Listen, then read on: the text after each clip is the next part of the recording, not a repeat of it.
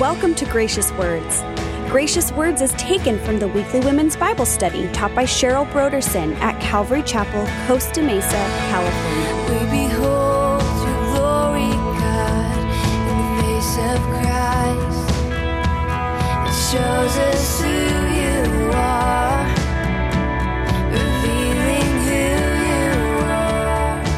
The Israelites were on the brink of entering the promised land, but a huge obstacle lay before them. They had to cross the Jordan River. Today, we'll see how God is true to his word and keeps his promises even when it seems impossible.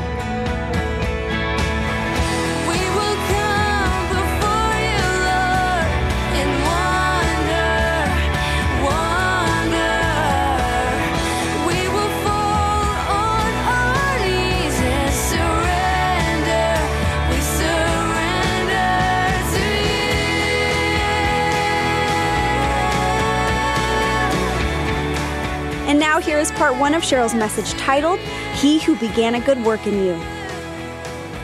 So, do any of you, or maybe I'm the only one, I'm willing to confess it, have any half finished projects lying around your Bless you, bless you, bless you. I see that hand. Half finished part. I'm so glad I'm not alone in that. Okay, so years ago, I decided I was going to make a quilt for each one of my children, right?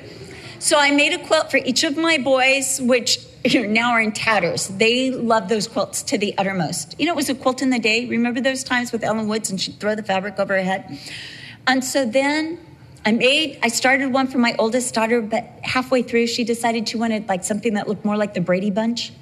And she didn't like the Victorian fabrics that she had chosen. So my littlest one at the time said, I want it, I want it. So I finished the quilt for her. And then it was my oldest daughter. So she picked out another pattern. Well, in the meantime, we moved to England. Now, in England, I was asking everyone, do you know where a fabric shop is? Do you know where a fabric shop is? And they're just looking at me like, um, I'm crazy. Or somebody sent me to a, like a shop that sells tiles and floorings. I'm like, this is not what I want, fabric. But when they, you say fabric to them, they think of like textiles. I found out if you want fabric and you're in English, ask for the haberdashery shop. Haberdashery. Isn't that a cute name? Haberdashery.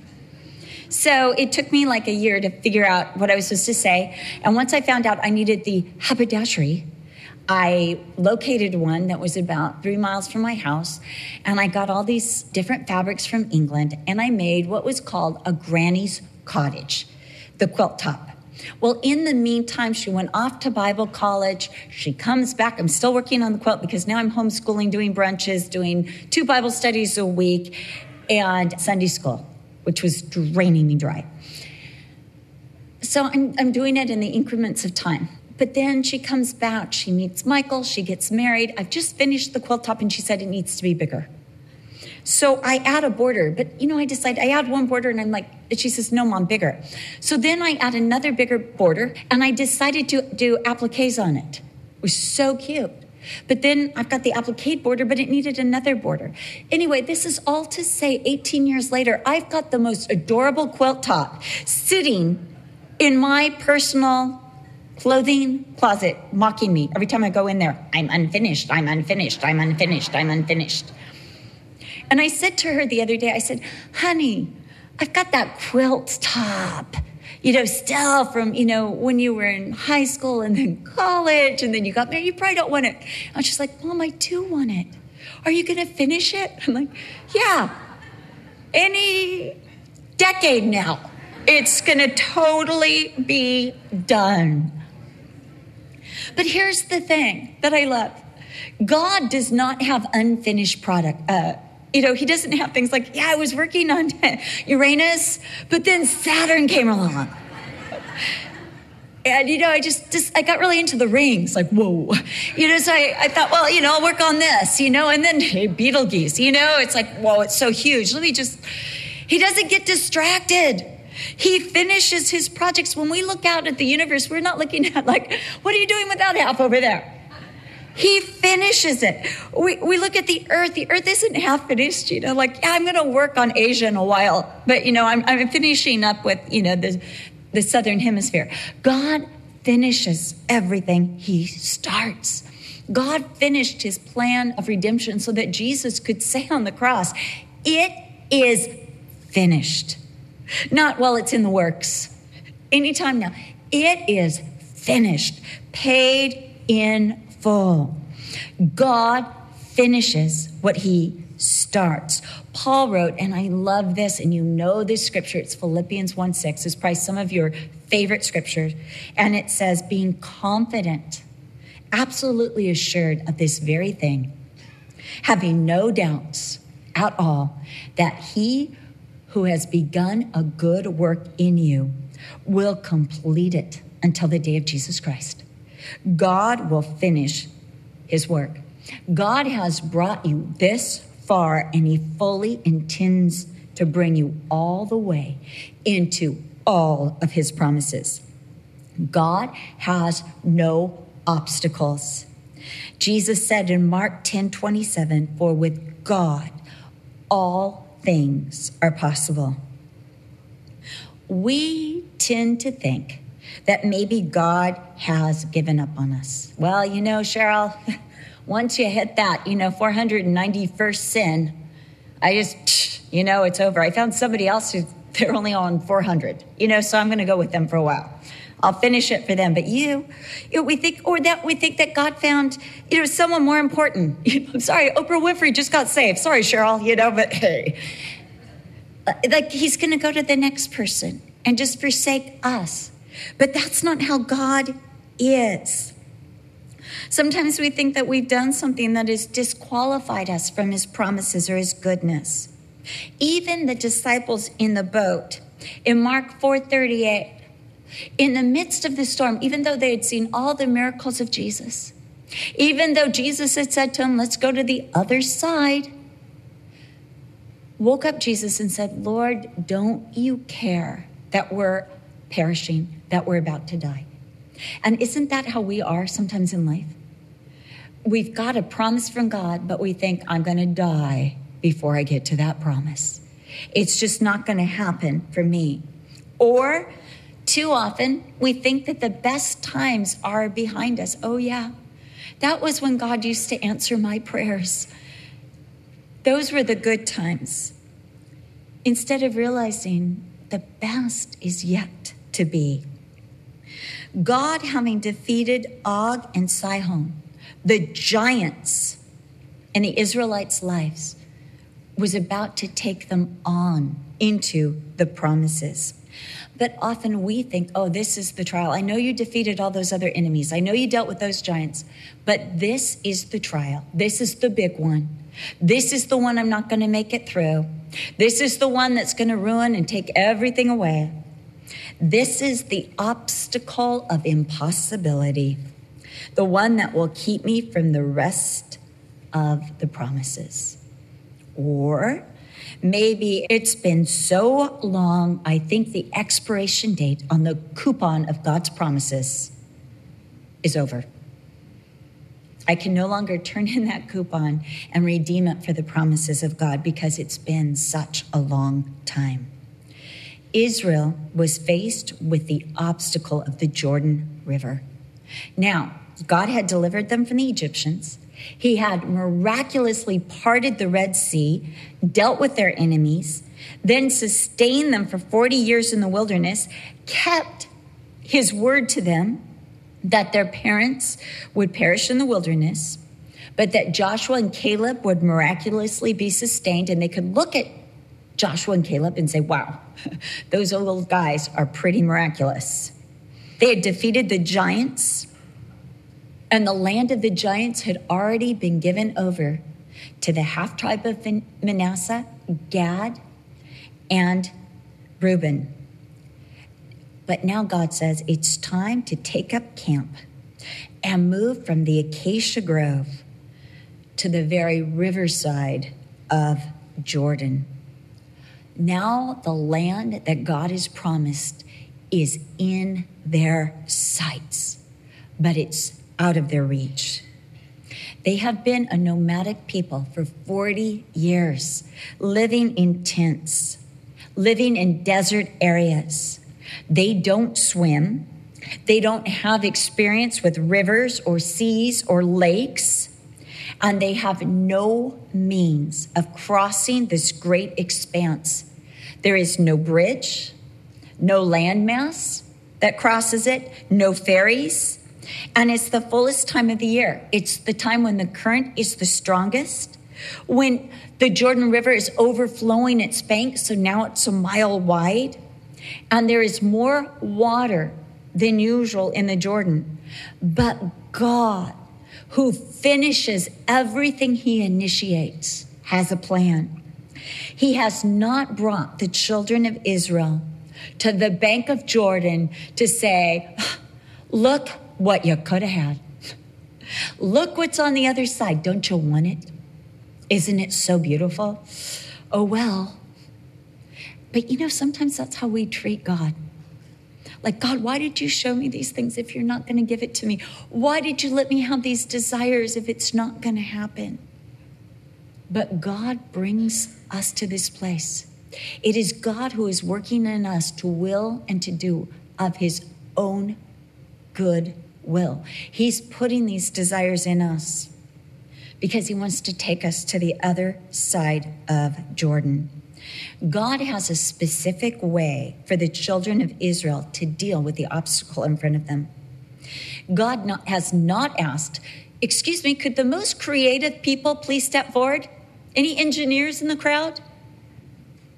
He does not use engineers to build a bridge. He does not instruct the people on how to build a ferry. And we know that he could because he instructed Noah on how to build an ark. He does not tell them to wait here until the fall when the Jordan River is not as full. Instead, God instructs the people follow the ark and sanctify yourselves. These two instructions are the way they are to deal with the obstacle. These two instructions are the way that we are all to deal with every obstacle to the promises of God. We follow the ark and we sanctify ourselves. This is what is required. Now, the people are to follow the Ark of the Covenant. Let me say this the Ark of the Covenant is a symbolic representation of God's agreement with Israel. It's the Ark of the Covenant, the agreement. I have to say, personally, the Lord has been challenging me to be a blessing and to only call down blessings. I, I love cursings. I will be honest. I like the imprecatory psalms, which are the ones like break the teeth in their mouth. I feel like those are the powerful prayers, you know, the ones that slay the enemy. And the other day, as I was praying, the Lord spoke to me and said, Cheryl, you can either be a blessing or a cursing, but you can't pray both in your prayers. Which one do you choose? You know, and I said, okay, Lord, I, I definitely want to pray blessing. I want to pray blessing on people. I want to pray, you know, blessing, you know, your blessings down. He says, all right, then it's blessings only. So I'm driving down the street and I see this really awful um, shop on the side, and I were like, oh, curse! No. Save those people who own it, those who go in it. You know, I was like, okay, I've been called to be a blessing and to bless others. And it's just totally changed my prayer life and everything. But we are called to this blessing. So all this to say, as I'm driving, this Honda Accord cuts me off on the way to church. And I'm called to be a blessing and to say blessings. And I'm like, it just cut me off. And I looked at it and said, but it's an accord, it's an agreement, it's a testimony, it's a covenant of Honda with that person driving. I will keep you safe even though you drive erratically. It's an accord. God had an accord. He had an agreement with Israel that was represented by the Ark of the Covenant. It was where God met man. And inside this golden box, There was the manna, which reminded the Israelites of God's provision. There was Aaron's rod that budded, which reminded the people of God's living, eternal authority. And there were the two stone tablets with the Ten Commandments that reminded the people of God's righteousness and his law. And on top of the Ark of the Covenant were two golden cherubim angels whose wings touched, and it was called the mercy seat, which reminded the people of the glory of God, the throne of God, the mercy of God. And it was in this place that God said, I will meet with you. But as we know, only the high priest was allowed to see the Ark of the Covenant. And he was only allowed to go in once a year to the holiest of holies. And he couldn't go in there without the blood sacrifice for all of Israel. And even before he went in, he had to offer a sacrifice for himself. And then he would take that blood and he would put it on the horns of the Ark of the Covenant, reminding the people of Israel of the glory of God and that God could not be approached in just any way that you wanted to. He was a holy God, and there was only one way of approach, and that was through the high priest once a year. And when it was moved, it was shrouded in a veil of blue cloth and badger skin so that the people couldn't even see. And what they saw instead was something common like badger skin and, and something beautiful like blue cloth. But they couldn't see the actual glory of the Ark of the Covenant. Only the poles that went through the rings on the corner of the ark were visible to the people. And it was to be carried only by the Levites, and specifically the tribe of Kohath, men who were between 30 and 50 years old. So this ark reminded these people, the, Hebrews, of God's covenant with them, his agreement, his accord with them, of God's continual provision for them, God's absolute authority, living authority, eternal authority, God's law, God's presence, God's holiness, and God's ways. The people were to keep a distance from the ark. They could not approach it on their terms. It was not safe by any other means than by God's prescribed measures. The distance would allow all the people to see the ark at all times. They were to keep their eyes on the ark for guidance because they had never gone this way before. I wanted to mention just 2 Samuel 6 3 through 8. Um, at that time, later in Israel's history, under King David, when David had first taken the throne, the ark had been in Philistine territory and then it had gone to a man's house named Obed Edom just in case you wanted to know his last name, Edom. No, I'm just making that if he was from Edom, but Obed. And when it was in Obed's house, his house was blessed. David wanted to move the ark to Jerusalem, the capital of Israel.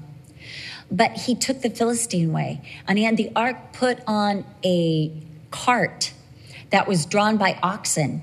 And this young man, Uzzah, even though he was from the Levitical family, as he was sitting on the ark, uh, sitting on the cart, the cart wheels hit a rock and it kind of shook the cart. And Uzzah just put out his hand to steady the ark. And immediately he was struck by God and he died because of the righteousness of the ark, the covenant with God, and the unrighteousness of Uzzah, who was just a human being. But God again was showing that the ark could not be moved in any unprescribed way. There was only one way, one agreement with mankind. And it had to be approached by a specific way. So the people were to keep their eyes on the ark for guidance. They'd never gone this way before. They didn't know the land, the topography, or where the rocks were, or the holes, or the ditches, or where the soft ground was, or the hard ground. They didn't know where they were going specifically, and the way or the best course to take was untried and unexpected. God was going to do things differently than what they had experienced beforehand. Remember again, they were nomadic people. They were used to deserts. Now they're entering into a fertile land. And they could not apply the desert methodologies to the promised land. They needed new ways, and they would learn these ways by watching, by watching what God was doing. They needed to keep their eyes on God's covenant with them and not on the obstacles against them. Secondly, verse 5 the people needed to sanctify themselves. Now, as we studied this week, we realized that sanctification means to set ourselves apart. So, in other words, these people were to take time to dedicate themselves afresh to God's purposes and God's promises. They were to stop and consecrate themselves to God. I belong to you. I'm here because you brought me through. You brought my parents through. You sustained me through the wilderness. That's why I'm alive today for this moment, for this time. And so I'm giving myself to you. And they were to contemplate who God was and all he had done, to take time to think about how God had parted the Red Sea how God had sent the manna every day without fail, except for on the Sabbath. How God had given them water out of the rock. How God had saved them from the deadly serpent's bite. They were to rehearse their history and they were to contemplate all of God's works and think about the Lord of the whole earth, what that means, and who God was. And they were to prepare their hearts for obedience to God, to follow the ark, to get ready for wonders and the unexpected. Consecration or sanctification is so important. Without it, we miss the wonders of our life. In Philippians chapter 4, when Paul is instructing the Philippians about how to practically get the joy of the Lord in their lives. And remember, he's writing this from a prison, and he's an example to them of joy. He said, Don't be anxious over anything, but in everything, by prayer and supplication, with thanksgiving, let your requests be known to God that with Thanksgiving is so important because Thanksgiving is part of sanctification. Thanksgiving is remembering all that God has done thus far. You, have you ever done that? Just realized how much God has done? You know, the enemy is constantly telling us that God is through with us for one reason or another. Either because we've done something or because he's you know, moved on to better projects. And the enemy is always trying to tell us that. But Thanksgiving opens our eyes to how God is so intricately involved in the details of life. I've told you this story before, but it bears retelling. I was driving this one day and I was just thinking of everything that is wrong in my life. Ever have days like that? Everything is just wrong.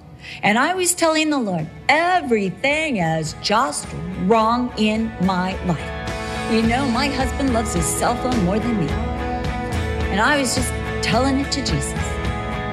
And, and the Lord spoke to me and said, Cheryl, be thankful. I'm like, yeah, right. God brought the Israelites to the edge of the Jordan River. They may have thought this was the end, but God had a plan.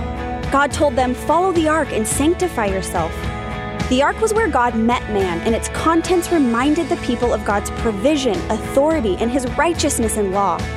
This is what would guide them through a raging river into the promised land. We hope you have been blessed by today's Bible study. For more information about the Gracious Words radio program and the teaching ministry of Cheryl Brodersen, please visit our website at graciouswords.com. Coming up next time on the Gracious Words program, we'll look at how we prepare for God's work as we continue our Possessing the Promises series in the book of Joshua with Cheryl Brodersen. We do hope you make plans to join us. Again, for more information, please visit our website at graciouswords.com.